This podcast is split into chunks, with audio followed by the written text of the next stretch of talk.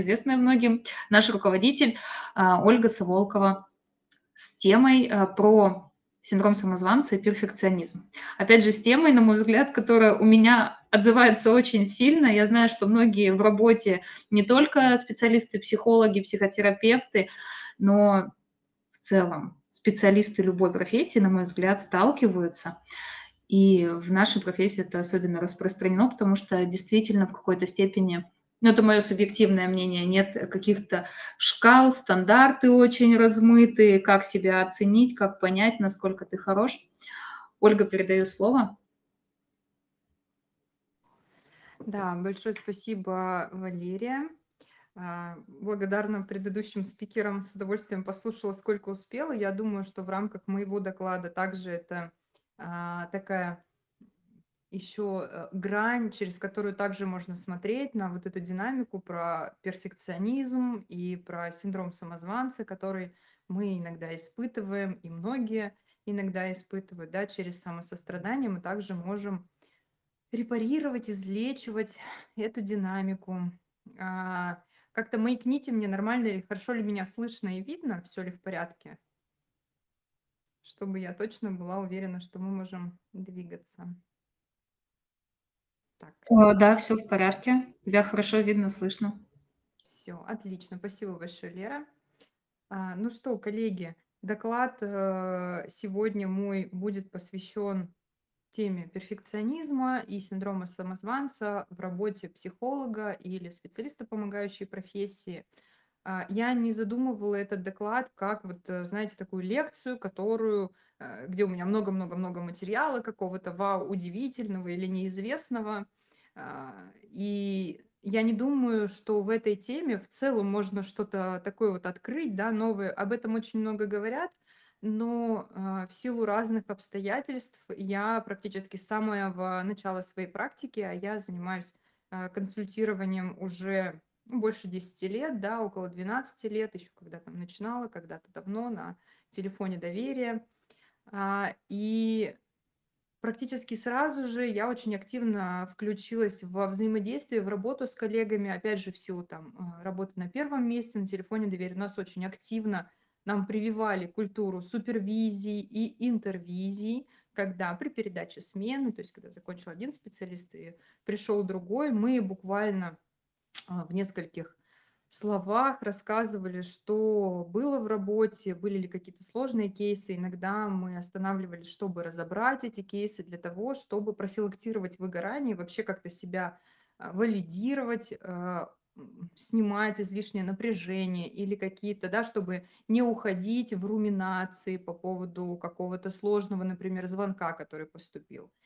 И наверное, это сыграло свою роль в том, что я и в дальнейшем очень много взаимодействовала и до сих пор взаимодействую с коллегами. И в качестве там, ведущей групп раньше я регулярно вела интервизионную группу.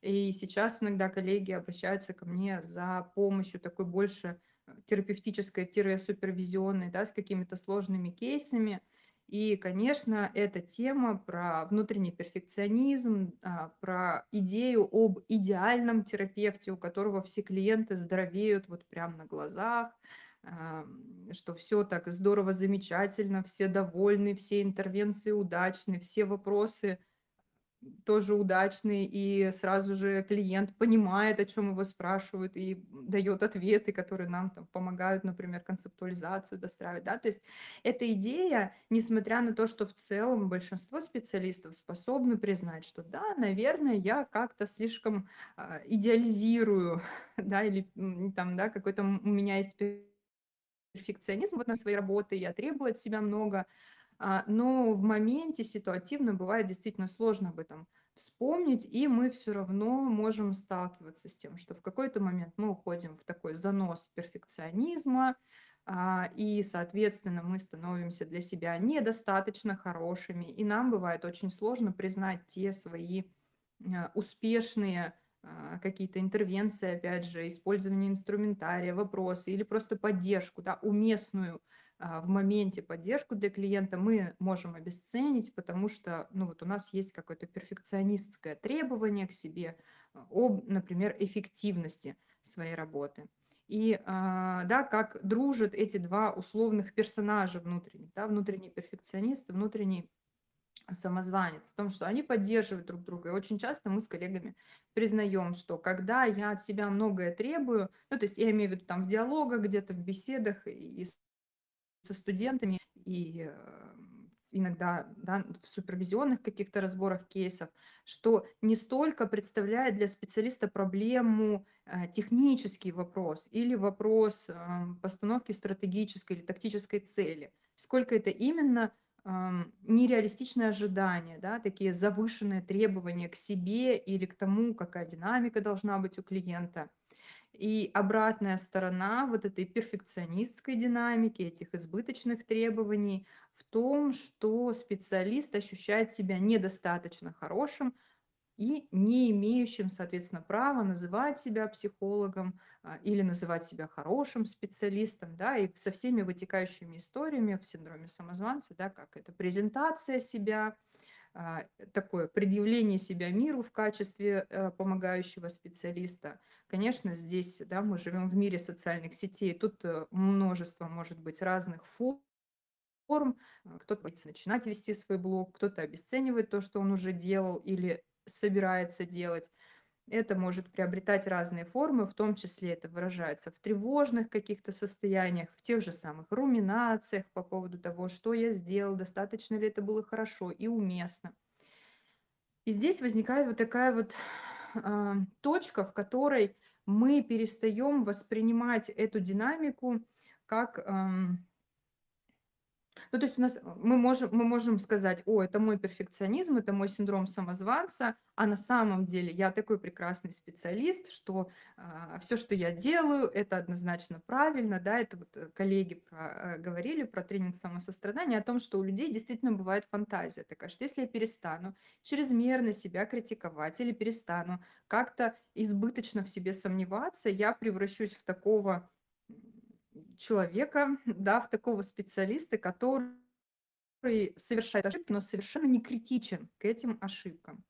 Может ли такое быть? Да? И здесь мы можем ну, просто протестировать эту мысль на реалистичность. Да, действительно, такое может быть. Иногда, более того, если мы совершаем ошибку и не замечаем ее, мы отходим от вот этого концепта достаточно хорошего специалиста, о котором, кстати, пользуясь случаем, да, я могу сказать, что 13 если мне не изменяет, из, не изменяет память 13 э, декабря будет у нас мероприятие, также трансляция в нашем канале, где а, как раз я буду рассказывать о самоподдержке для специалистов. И так мы это, эту встречу назвали «Достаточно хороший специалист». То есть, да, достаточно хороший специалист – это не тот специалист, который непогрешим и всегда все делает правильно, а если он сделал что-то неправильно, то это не потому, что он сделал что-то неправильно, а просто клиент – ну что клиент сопротивляется, клиент чего-то не знает, клиент чего-то не понимает, это вот как бы дело не в специалисте, а в том, что вот как-то обстоятельства так сложились не так.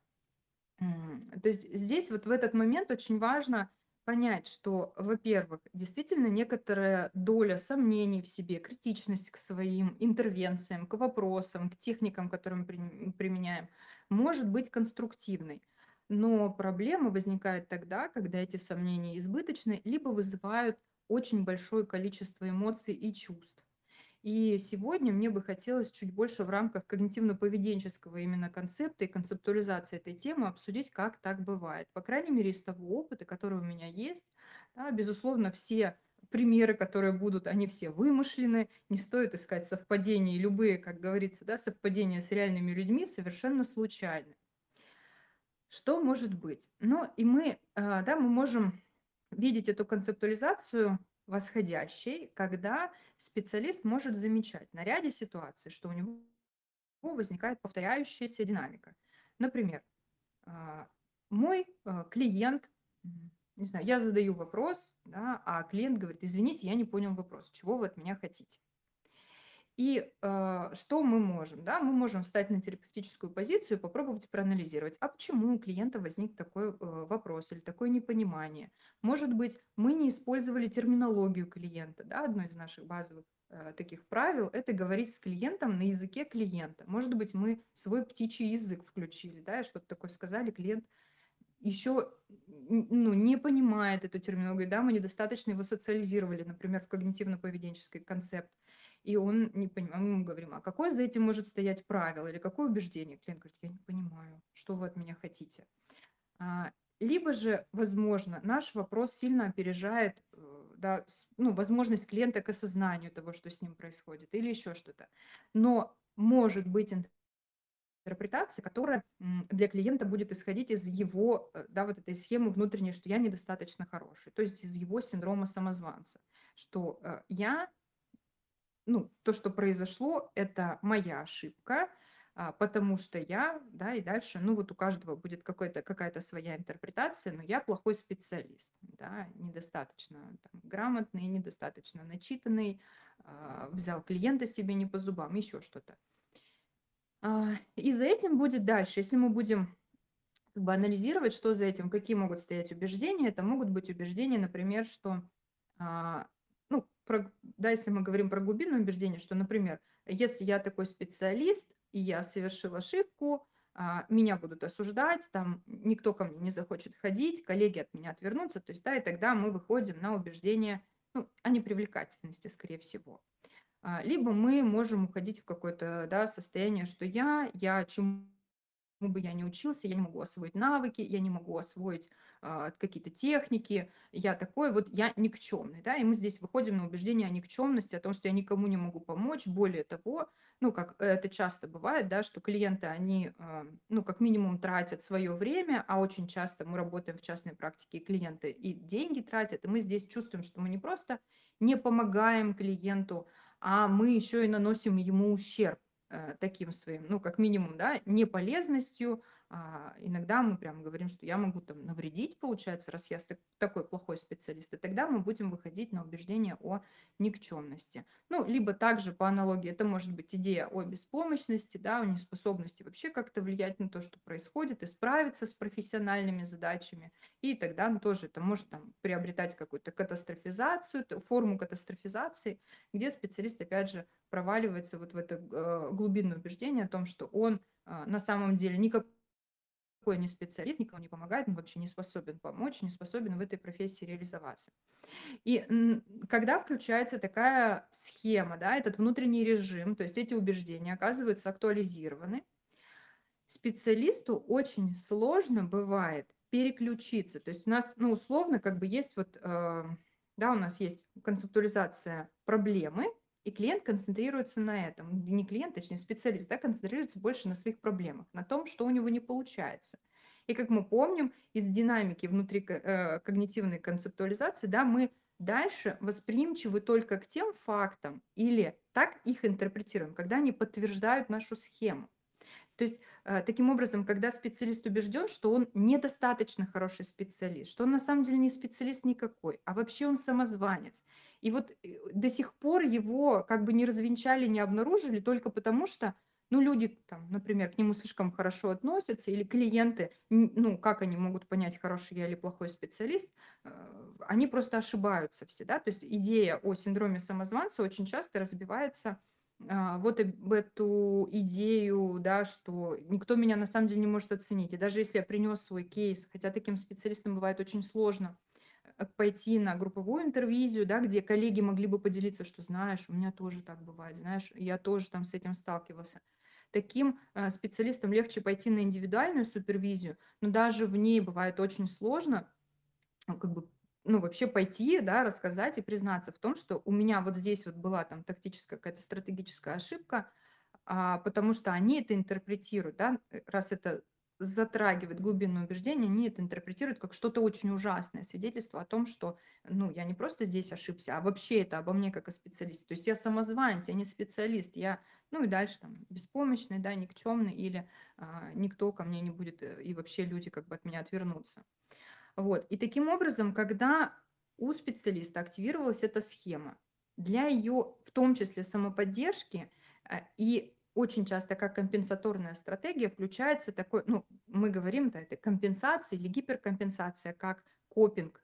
А, это перфекционизм в отношении себя, очень высокий, чрезмерно высокие завышенные требования. Да, здесь вот мы переходим к тому вопросу, как эти, условно, ребята дружат в нашей голове. А, перфекционист внутренний и вот этот синдром самозванца. Да? А, когда специалист... И мы помним, что любой копинг, он поддерживает схему. Если у специалиста схема «я недостаточно хороший», «я плохой специалист, недостаточно хороший, я самозванец», то любые его попытки, а, ну, то есть если мы говорим про капитуляцию или там избегание, да, то это будет один вариант, где специалист говорит, я не могу, я не способен, а, я не буду, и э, там разные могут быть варианты. Ну, то есть в одном случае, если чаще мы это можем видеть, что специалист или вообще не идет работать по профессии, там не развивает свой блог, или, не знаю, не пишет э, статьи, не пишет книги, хотя ему хочется. Понятно? Это не значит, что мы все должны писать статьи, это признак здорового психолога. Нет. Но в смысле, что специалисту хочется, но он говорит, ну я на самом деле не психолог никакой, я самозванец. Мысли у меня не важные, никому не полезные, поэтому, ну, вроде как, что я тут буду? А еще меня обнаружат, как я же самозванец, я же притворяюсь только психологом, меня обнаружат, развенчают, это будет ужасно, ну, потому что это приведет к одному из последствий. Да? Здесь включается опять глубинное убеждение. И любой копинг, он будет поддерживать. То есть если я капитулирую, то я поддерживаю. Раз я плохой специалист, я ничего не делаю, соответственно, у меня нет, не набирается позитивный бэкграунд, который бы опровергал мою мысль о том, что я хороший специалист. Тогда я говорю, ну так вот, я плохой специалист, э, самозванец, на самом деле не психолог никакой, я даже ничего не делаю. А не делаю, потому что знаю, что не смогу. Да, и здесь мы получаем такое самоподтверждение. Да? А, либо это может быть компенсация. То есть я начинаю читать, я начинаю учиться. Очень многие коллеги, а, ну то есть это, это действительно часть культуры нашей профессии, мы все время учимся. Но кто-то учится, потому что ему действительно нужно чего-то, да, вот он видит прям, мне не хватает навыка, например, работы вот с таким-то расстройством, или вот с таким состоянием, или я вот здесь запинаюсь все время, мне нужно подтянуть эту историю. Идет и как бы добирает. А есть коллеги, которые учатся, учатся, учатся, учатся. Там, конечно, разные могут быть внутри причины, но одна из – это в том числе вот этот синдром самозванца. Но дело в том, что это, как и все другие копинги, поддерживает дисфункциональную схему. То есть я учусь, чем больше я учусь, мы знаем, что я знаю, что я ничего не знаю, свойственно как раз для специалистов, которые много всего знают, потому что горизонт мой очень ну, как бы обширен, да, я вижу очень много зон своих ограничений. Но если у меня при этом есть ощущение, что я достаточно хороший специалист, и я знаю, в чем я компетентный специалист, для меня мои слепые зоны или зоны, в которых я не чувствую достаточной компетентности, не представляют проблемы. То есть у меня скорее работает функциональная схема, где я ну, действую в рамках своей компетентности, а если я вижу свою некомпетентность, я не воспринимаю это как ущерб своей репутации, а, например, направляю клиента к коллеге, который работает с этим вопросом. Но если же для меня признать, что я в чем-то некомпетентна, означает подтвердить свое самозванство, то я буду, и здесь вот, э, да, вот это вот выражение, как бы я буду внутри этой схемы. Э, я буду либо стараться изучить, доучить, э, там, освоить, 500 курсов пройду.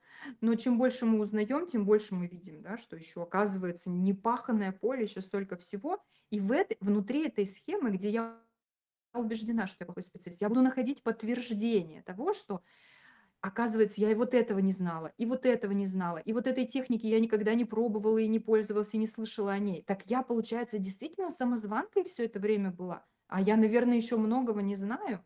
И здесь мы попадаем, опять же, вот в эту ловушку, схему, которая сама себя поддерживает. И, например, выбирая копинг компенсации, когда мы стараемся, ну вот как-то, да, это э, компенсировать свое незнание, которое мы ощущаем.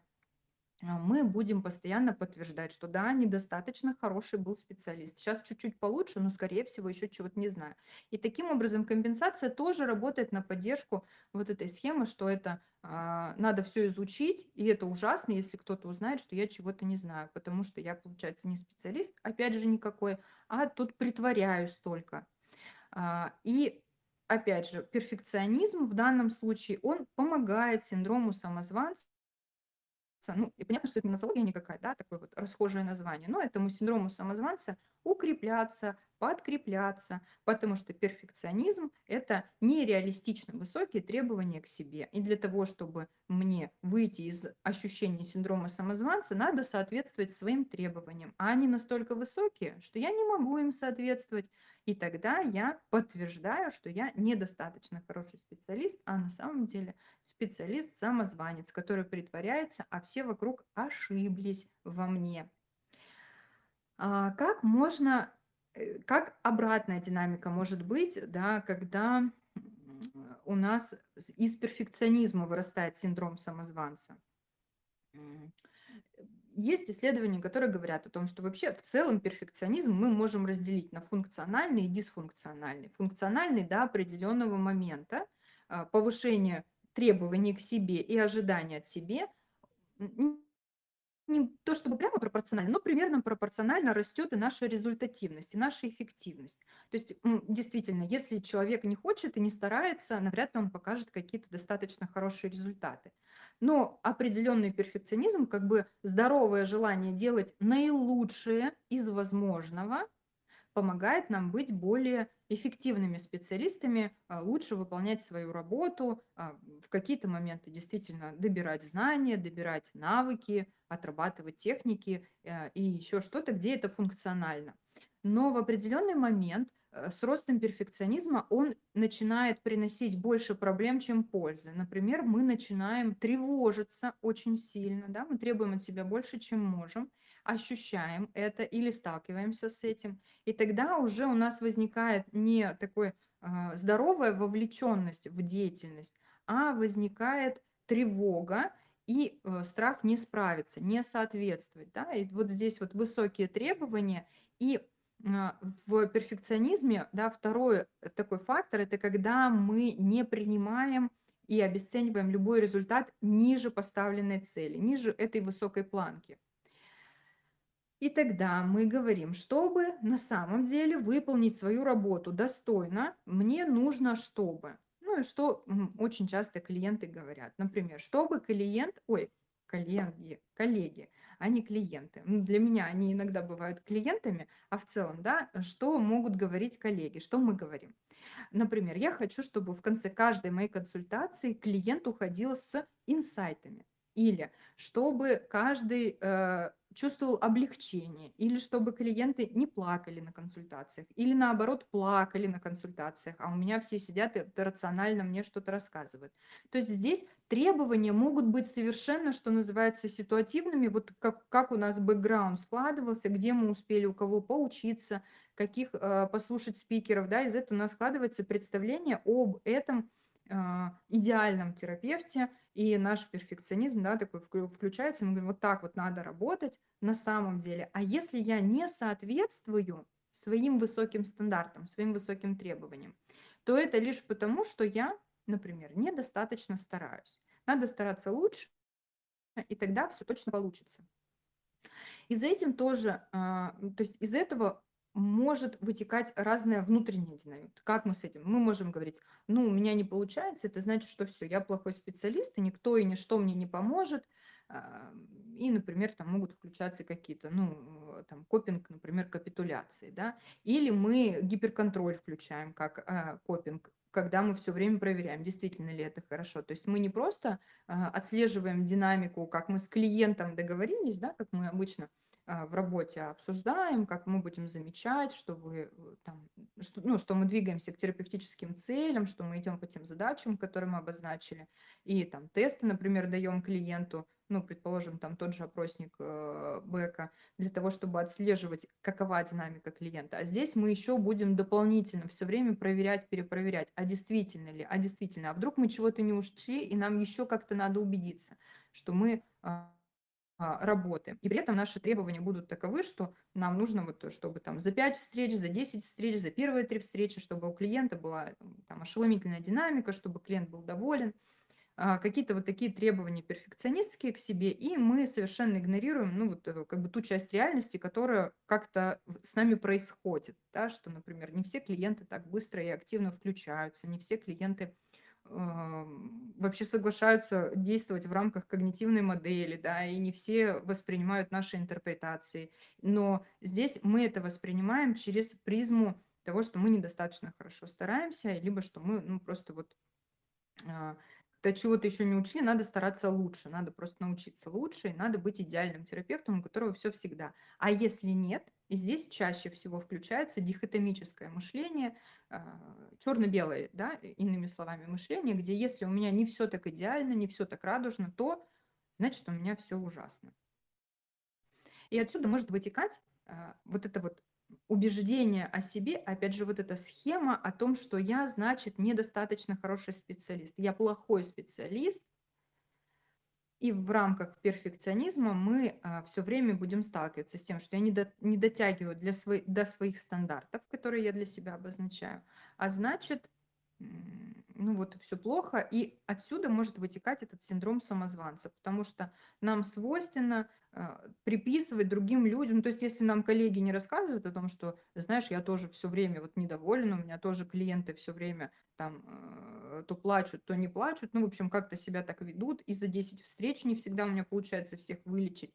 А чаще всего, если мы об этом не говорим, то э, внутри вот этой динамики, да, вот этой дисфункциональной схемы, мы скорее будем приписывать другим людям, да, преувеличивать их успех, да, и тогда у нас будут такие когнитивные искажения работать, как преувеличение, преуменьшение. То есть мы а, успехи других людей, а, их достижения, там, не знаю, еще чего-то, а, какие-то их а, результаты будем преувеличивать и в целом говорить, что вообще все вокруг такие классные, все так хорошо работают, у всех вон блоги, все, значит, это делают и то делают, и вообще со всех сторон развиваются, а я нет.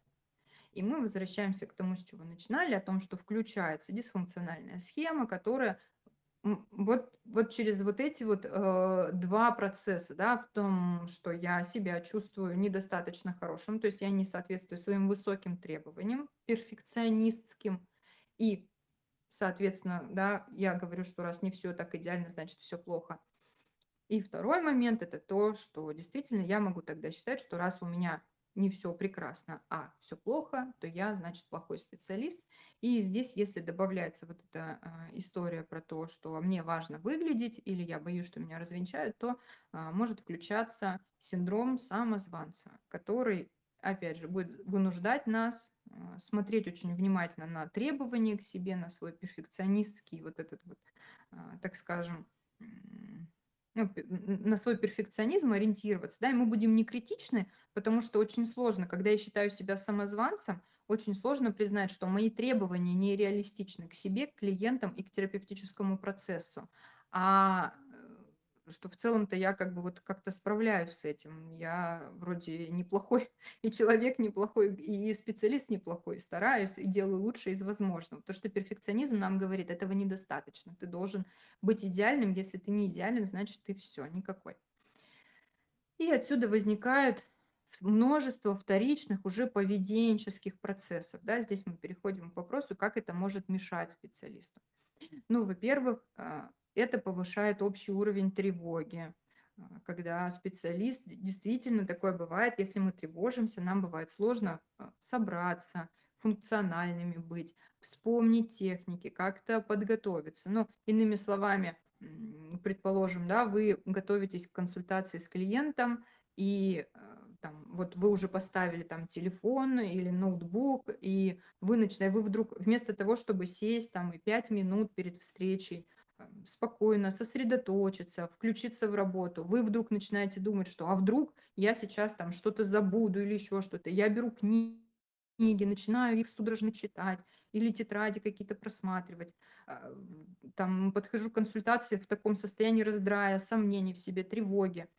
А, и, конечно, думаю, что ну, нормальные психологи так себя не ведут. Нормальные психологи, они такие просветленные, они так спокойно подходят к консультации, и все у них э, внутри, да, такой гармония, горное озеро. И, значит, вот.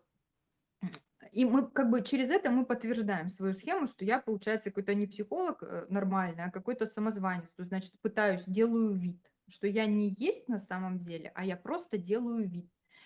И внутри этого состояния очень часто во время самой консультации специалист, опять же, здесь зависит от того, какие копинги, да, э, включаются. То есть э, клиент, ой, э, специалист, который через компенсацию идет, он может в какие-то моменты очень давить на клиента.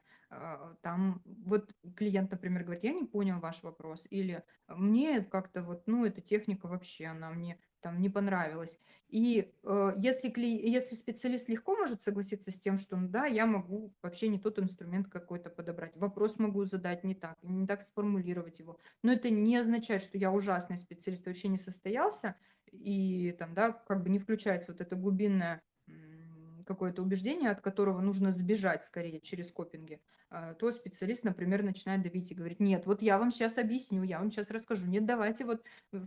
И здесь вот это вот некоторый, да, момент э, такой, где мы, конечно, КПТ это директивный метод, но у нас все-таки на первом плане всегда контакт с клиентом, рабочий альянс, э, здоровая поддерживающая среда, а тут получается, что специалист немножко выпадает из терапевтической позиции в позицию, где ему очень важно защитить свое звание хорошего психолога, да, настоящего психолога. И это может мешать, и в дальнейшем это действительно может приводить, как и любая другая дисфункциональная схема, к тому, что мы получаем а, результаты хуже, чем могли бы их получать на том уровне, на котором мы сейчас находимся.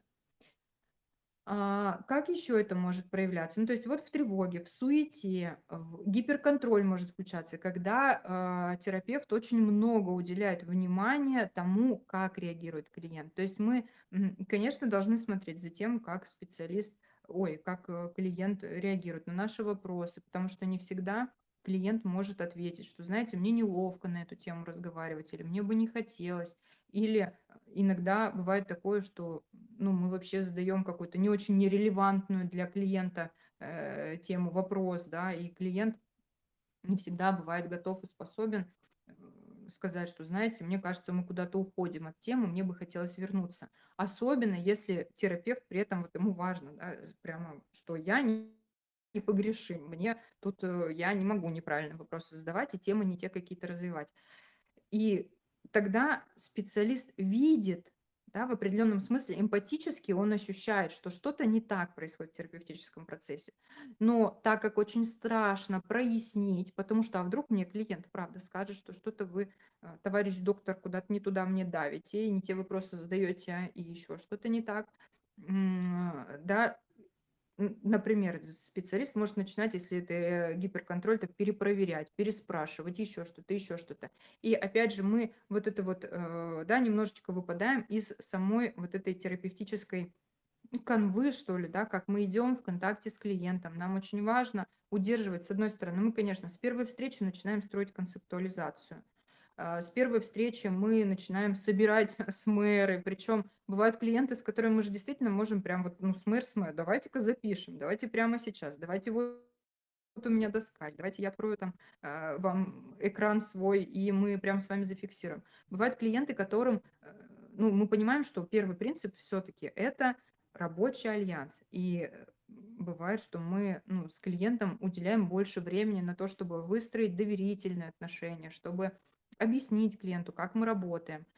И вот этот вот момент, где, когда мы начинаем гиперконтроль какой-то, ой, э, гиперпроверку, да, такую, включать перепроверку, а, мы вместо того, чтобы сосредоточиться на том, что происходит, да, и как мы вообще двигаемся в терапевтическом процессе, мы все время проверяем, а как клиент, как он на нас смотрит, или туда ли мы идем, э, это ли мы делаем. И э, тоже это может приводить впоследствии к тому, что как самозабывающееся пророчество – да. Я думаю, что я плохой специалист, и из-за того, что я так много об этом думаю, я не то чтобы становлюсь плохим специалистом, то есть намерения-то у меня благие стать хорошим специалистом, но по факту-то я действительно выпадаю из терапевтического процесса и концентрируюсь не на э, первостепенных вещах, так скажем, да, а концентрируюсь на том, насколько я идеальный терапевт, и в рамках синдрома самозванца, да, это очень часто все-таки про то, как меня видят, как меня оценивают. А, ну, хотя бывает такое, что мне не столько важно, что про меня клиенты мои думают, например, там, хороший я психолог или нет, а, например, что про меня коллеги подумают. Ну, то есть с клиентами как-то я могу разобраться, я в своем кабинете, меня никто не видит. Да, и клиенты всегда можно сказать что? Что клиент сопротивлялся, что клиент такой неосознанный. Такие вот, э, да, как бывает, коллеги иногда говорят: "Такой тяжелый клиент, такой у него столько вообще вот всяких там этих искажений, убеждений, еще чего-то". Что как бы мы таким образом отстраиваемся. Мы говорим: "Я-то хороший специалист, и со мной-то все хорошо". Это клиент просто какой-то не такой. Да, для того, чтобы, опять же, это наша защитная реакция, потому что нам очень сложно признать, что где-то мы можем, совершить ошибку, например, да, и что-то сделать не так. Что еще может быть? Бывают сложности такие совсем далеко идущие, когда специалисту с синдромом самозванца и с а, высокими требованиями к себе, которые усиливают, естественно, это ощущение самозванства, а, сложно пойти на учебу. Или сложно пойти в супервизионную историю, или в интервизионную. В интервизии, где группа-то там вообще швах, конечно. Там можно только прийти и послушать, потому что самому себя презентовать очень страшно. Э, да, снова еще раз напоминаю, мы такой а, специалист находится в дисфункциональной схеме, где у него активировано убеждение. Я плохой специалист. Если я плохой специалист, то для меня это что значит? Что? И падающей стрелкой мы выясняем, что-то там такое, это значит, что это ужасно, и я не смогу это пережить. Что раз я плохой, раз я здесь не справился, значит, я плохой специалист. Раз я плохой специалист, то значит, у меня все клиенты от меня уйдут, все коллеги от меня отвернутся, во всех, на всех социальных сетях там и на всех заборах напишут, что вот к этому специалисту ни в коем случае нельзя идти, он самый ужасный на свете. И тогда дальше, ну там что, или меня не любит никто, или я такой никчемный, вообще жить недостоин, или я беспомощный, и вот э, как-то жизнь моя вообще катится под откос, никак я не смогу с этим справиться. И что-то плохое со мной будет происходить обязательно. Я не смогу это изменить, не смогу быть эффективен хоть в чем-то. И э, таким образом, да, специалист действительно закрывает для себя возможность, то есть он, думая, что он не психолог, а самозванец, не выполняет какие-то, так скажем, профессиональные, ну, не то чтобы обязанности, но какие-то вот задачи, которые бывают действительно очень важными для того, чтобы быть достаточно хорошим психологом, да, например, профессиональный обмен с коллегами, э, супервизия, или, ам, какое-то обучение, ну, как минимум, да, нам нам не обязательно же каждые там 3 месяца проходить какие-то курсы новые, супер крутые. Ну, как минимум быть в тонусе, быть в трендах. все время что-то меняется, все время какие-то появляются новые исследования, да. Здесь каждый сам для себя решает, что для него релевантно для его практики, для его работы. Но тут очень важно понять, что если у нас черно-белое дихотомическое мышление включено и дисфункциональная схема о том, что я ужасный специалист включена, то нам очень сложно признать, что я чего-то могу не знать. То есть я либо убежден, что я тогда вообще, получается, ужасный-ужасный специалист, либо все-таки мне надо где-то сейчас работать мне нельзя, мне надо где-то еще пойти поучиться, а потом еще пойти поучиться, а вот потом я стану настоящим психологом, и мне можно будет работать. У меня какое-то ощущение, что я уж масло масляное рассказываю, но это очень такой как бы момент, где это можно прочувствовать. То есть мы все с этим сталкиваемся, и здесь вот э, мне бы хотелось, да, у нас остается где-то минут 15, я так понимаю, и э, мне бы хотелось выйти на какую-то конструктивную историю. То есть проявлений действительно очень много. И в тревоге, и в каких-то, ну, так, если очень грубо говорить народным языком, то ограничивающие убеждения. То есть, да, какие-то правила, которые закрывают для меня возможность действительно профессионально расти, которые мешают мне, действительно мешают качественно работать, которые могут работать как самосбывающееся пророчество. И все это мы садим на благодатную почву готовности воспринимать. То есть мы помним, да, мы пропускаем только те э, убеждения, точнее, только те факты, которые подтверждают нашу схему активизированную. У нас схема, что я плохой специалист. Поэтому если я опоздал на встречу, я плохой специалист. Если клиент ко мне опоздал на встречу, я тоже плохой специалист, он меня не ценит. Если я задал правильный вопрос, то я все равно плохой специалист, просто мне повезло. А если я задал неправильный вопрос, то это потому, что я плохой специалист. Да, и высокое требование к себе, что я буду хорошим специалистом только если когда все будет идеально, все будет совершенно, все будут в восторге. Вот. И как мы можем конструктивно к этому подходить? Ну, а, больше, я надеюсь, что нам с вами удастся обсудить 13 декабря, да, всё как реклама прям звучит. 13 декабря больше мы прям технически будем говорить о том, как коллегам можно себя поддерживать для того, чтобы не заваливаться, не вот в это ощущение, что я ужасный, прям разужасный специалист, вообще нельзя мне профессию, надо идти, э, там, не знаю, дворы мести или еще чем-то таким заниматься. Любая работа цена, ну вот как бы, ну совсем не психологией. Вот. а, И либо наоборот, что я тогда замыкаюсь в своей, то есть я надеваю на себя вот эту корону, но она так как бы мне на глаза сползает, что я вообще перестаю критично относиться к тому, э, что я действительно где-то могу, в общем-то, и накосячить. Вот. Но переходя к такой более конструктивной истории, что мы можем? Ну, то есть, во-первых, нам ва- важно бывает сконцентрироваться на том, а что действительно я могу и умею делать. И тут, э, так как я, опять же, да, повторюсь, я очень много с коллегами работаю, и я считаю, что, ну, э, большинство специалистов, которые, по крайней мере, с которыми я взаимодействую, это действительно специалисты, которые э, хорошо работают и показывают наилучшие из возможных результатов. И да, личностно они ам, как бы, да, можно не знать какие-то техники, можно не обладать навыком там вот какой-то супер, я не знаю, сократической беседы или еще чем-то. Но при этом это компенсируется личностными особенностями. Более того, есть там большое количество исследований, которые показывают, что специалисты только на очень раннем этапе да, сильно будут разниться, а спустя там, по-моему, если мне не изменяет память, около 50 часов практики, уже плюс-минус мы где-то все сравниваемся, и большую роль будет а, играть там будут играть такие факторы, как сколько в целом времени специалист уделяет своему профессиональному развитию и вообще размышлениям о своей работе, А, да, насколько специалист э, в моменте, ну, то есть какие-то личностные его особенности. То есть есть определенно, есть прямо, есть статьи на этот счет, есть много исследований, которые говорят о том, как быть хорошим специалистом, да, как, по крайней мере, можно а, помогать себе быть хорошим специалистом.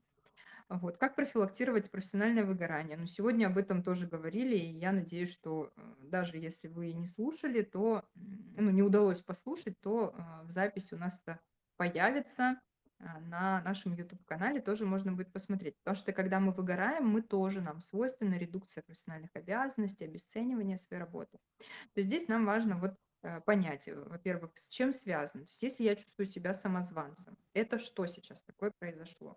Откуда у меня это включилось? Почему? Потому что, а, может быть, действительно к вам попал обесценивающий клиент. Ну вот как, а как иногда бывает, действительно, иногда потому что мы сделали что-то не так, какую-то интервенцию сделали неуместную, клиенту это стало, ну, как-то вот не так, и он обесценил, сказал вообще, знаете, мне тут у вас не понравилось, я вот до этого ходил к другому психологу, он вот по-другому говорил, вот он был классным, а вы какой-то вообще не очень, и все, все, все из что я вам, действительно, деньги-то правда вам должен.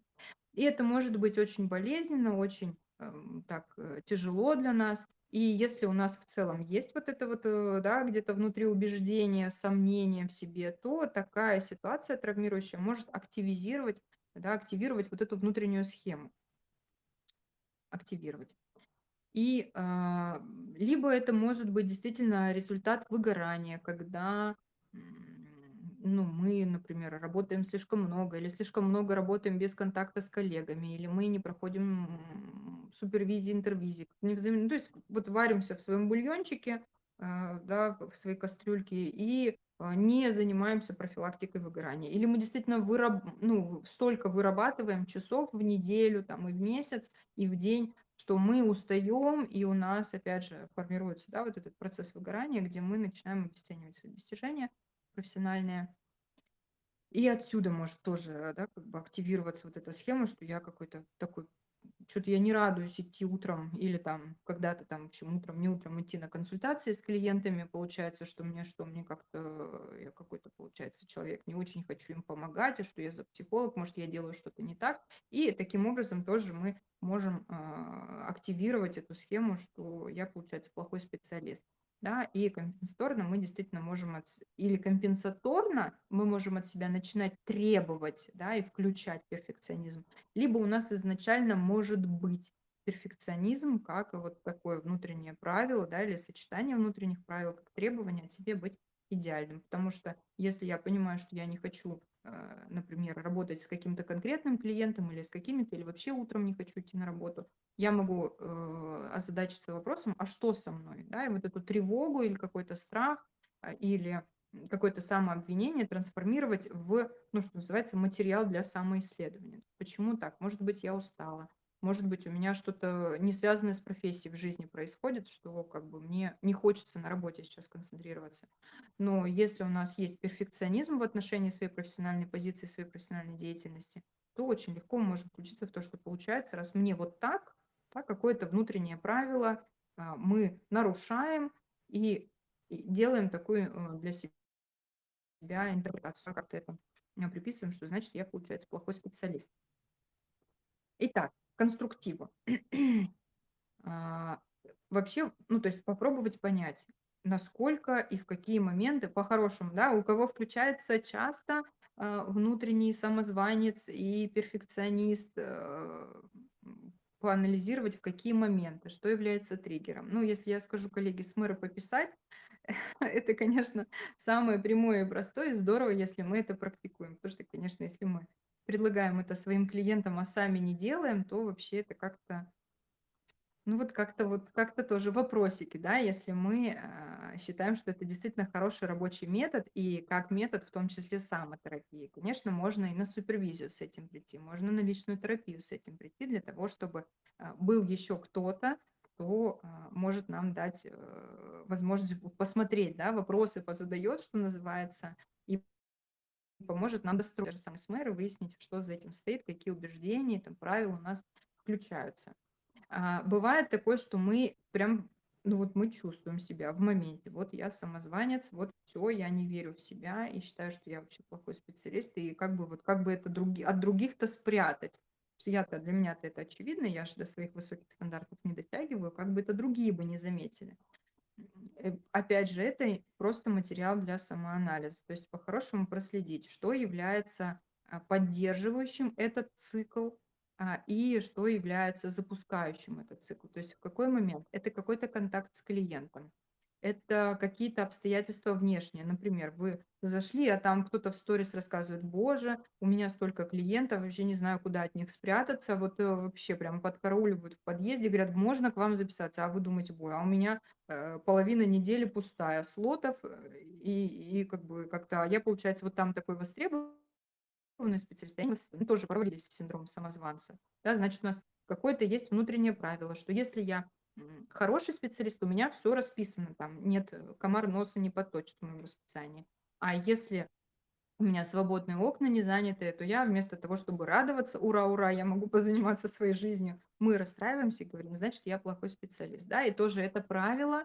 То есть, когда мы анализируем, что запускает этот процесс, что является триггером, какие мысли поддерживают этот цикл, мы можем их проверить на реалистичность. То есть вот я думаю, что, например, ага, раз у меня расписание полупустое, а вот у Глафиры Ивановны оно забитое, получается, Глафира Ивановна хороший специалист, а я, получается, плохой специалист. Это мысль или факт? Ну, конечно, это мысль, да, потому что как мы можем выяснить?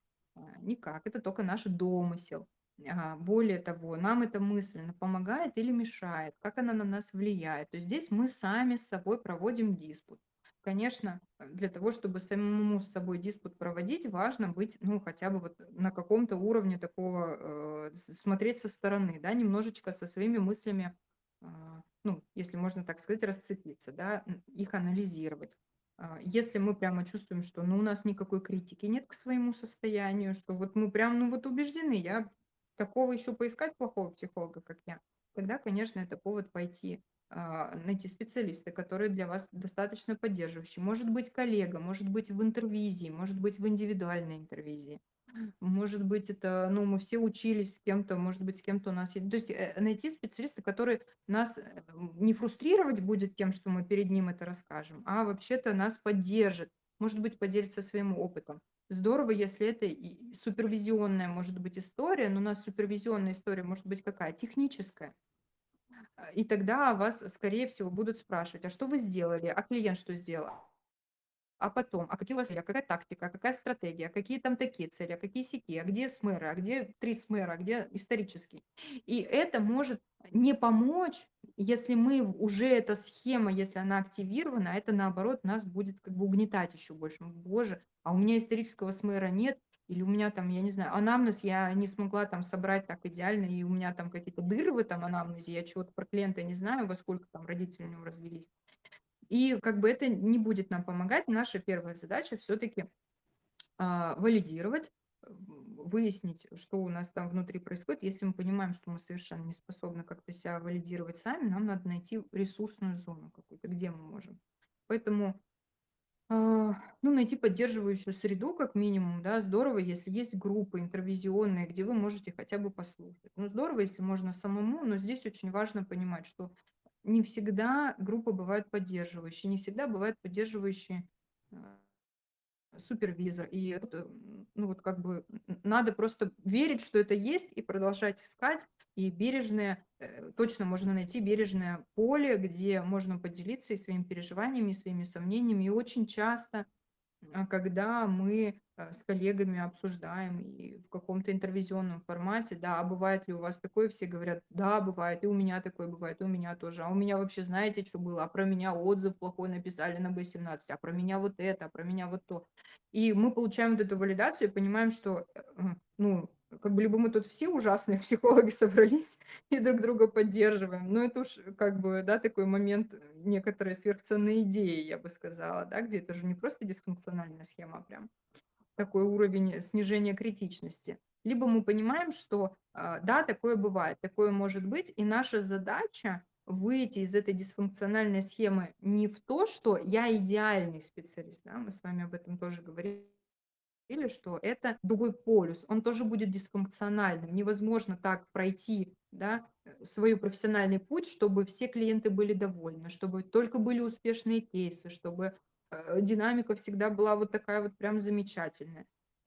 То есть мы понимаем, что даже если я могу в какие-то моменты совершать ошибки, я там не самый лучший, не самый ужасный специалист, я специалист разный, и здесь мы приходим к такому внутреннему уже процессу роста. То есть я, моя задача научиться признавать свои ограничения, да, вырастить толерантность э, к этому факту. И дальше следующий шаг это к тому, чтобы быть вот таким достаточно хорошим специалистом, это понимать, что я могу расти здесь.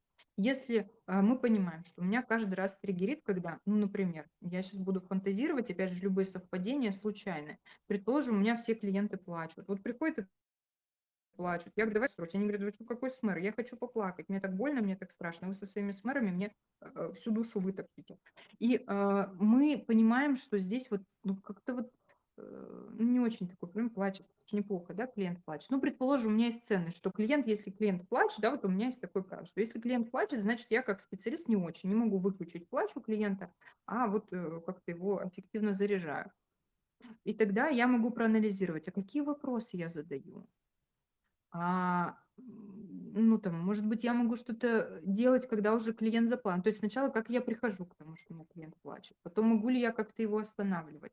И более того, в любом случае, это будет не очень рациональное, реалистичное правило. Все клиенты должны плакать, никто из клиентов не должен плакать. Мы знаем, что бывает плач эффективный, а бывает плач неэффективный. Если у клиента эффективный плач, который приносит ему облегчение, который дает ему разрядку, например, в какой-то ситуации горя, когда клиент наконец-то да, перестал и там вышел из каких-то других своих защитных историй и столкнулся с этим, он плачет, так на, нам важно дать ему возможность, это пространство безопасное, после салфеточки пододвинуть и сказать, ну, да, вы можете это совершенно нормально, да, ну, как бы валидировать эту историю. А бывает неэффективный плач, и тогда наша задача э, сказать клиенту, да, хотите ли вы водички, еще что-то, ну, то есть найти технические какие-то моменты, и в этой точке будет, то есть если мы начинаем себя обесценивать и говорить, я самозванец, все должно быть идеально. Если не, не идеально, то я, получается, ужасный, и ничего у меня не получится, и никому нельзя признаться, и себе нельзя признаться, то тогда мы закрываем для себя возможность для роста. А там, где мы можем признать, что мы можем быть несовершенными, мы можем совершать ошибки, а, очень важно бывает при клиенте, это э, прям как экспозицию, да, коллеги, можно провести, вы видите, что вам кажется, что что-то не то. Вы можете попробовать сказать, знаете, мне кажется, что я задал сейчас не очень корректный вопрос, как вам? Ну, это, это вообще мысли вслух, да, это зависит очень от кейса, от клиента, конечно. Бывают клиенты, которых это напугает.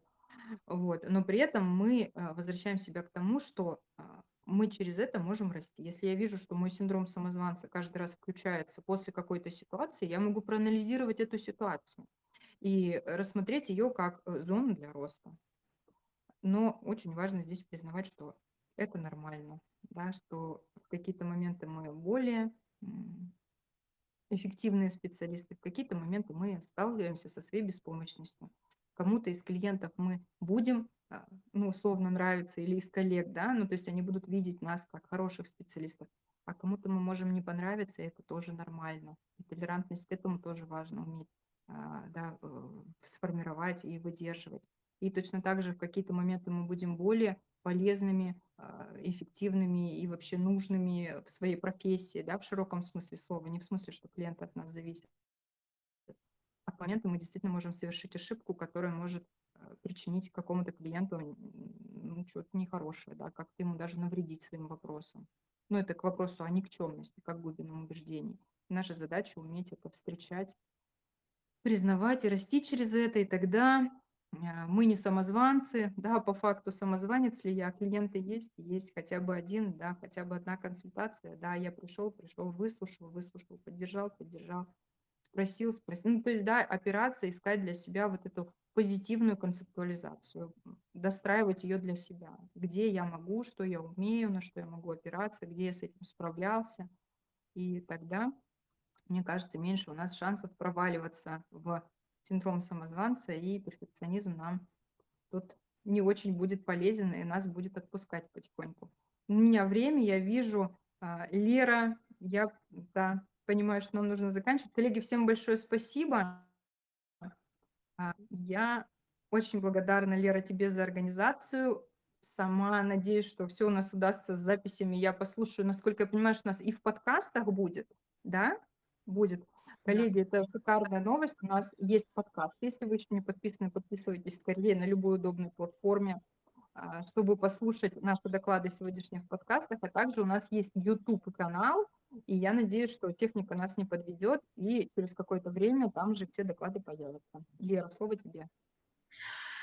Спасибо большое. Сначала, да, как мы делаем групповой супервизии, терапии. Сначала шеринг по докладу. Спасибо огромное тебе за такой доклад. А, не устаю сегодня повторять, что для меня огромная ценность, что потрясающие спикеры при всей своей огромной занятости. Лично тебе, Оля, я свое восхищение выражаю, потому что ты для меня специалист, а про которого у меня уже, наверное, скоро включится паранойя, про то, что у тебя, как у Гермионы, в Гарри Поттере. А тебе дали маховик и просто сказали никому о нем не рассказывать, что тебе просто нельзя о нем рассказывать, именно поэтому ты не делишься. А, бог тайм-менеджмента, я не представляю, как ты успеваешь и с нами делиться знаниями и так преуспевать. Спасибо тебе огромное за доклад. А, очень полезно для меня, ресурсным был. И я перехожу к завершению нашей конференции. Коллеги, огромное спасибо всем, кто сегодня выбрал подключиться к нашей конференции, именно выбрал, я не оговорилась, а, потому что, да, мы про все, мы сегодня про заботу о себе, это действительно момент такого выбора, момент приоритетов, что я выбираю сейчас. А, я благодарна всем, хочу подвести итоги. Я считаю, что у нас состоялось прекрасное мероприятие. Приглашаю вас послушать весенние КПТ-чтения, они есть в записи как раз на YouTube-канале, который мы уже упоминали. Ссылка на него есть а, в канале, где мы сейчас находимся. Записи осенних КПТ-чтений мы также добавим в канал, в теч... Э, на YouTube-канал в течение двух недель, через две недели. Оповестим тоже здесь и скинем ссылку. И, конечно, в подкастах, как уже Ольга поделилась. И также я хочу напомнить про то, что у нас проводился розыгрыш, я готова объявить его результаты. Ссылки сейчас появятся в телеграм-канале. Я зачитаю сертификат на 1000 рублей на тренинг сострадательного разума от предыдущих спикеров Александра Курсакова и Марии Никеевой получает Наталья. Поздравляем ее. Участие в групповой онлайн-супервизии, где, переходя, видимо, к теме текущего доклада, последнего нашего доклада, где мы будем работать с перфекционизмом и самозванцем параллельно, получает Ирина. А, и также у нас были уже розыгрыши книги до не самих чтений, книги от Альберта Комиссарова и участие в техниках Лихи от Анны Веченниковой. И у вас еще есть возможность получить призы от наших спикеров. Делитесь своими впечатлениями от конференции в нашей группе а, отмечая нашу группу ВКонтакте и наш аккаунт в Инстаграм. Всем огромное спасибо. Рада была сегодня с вами здесь быть. Спасибо большое, Лера.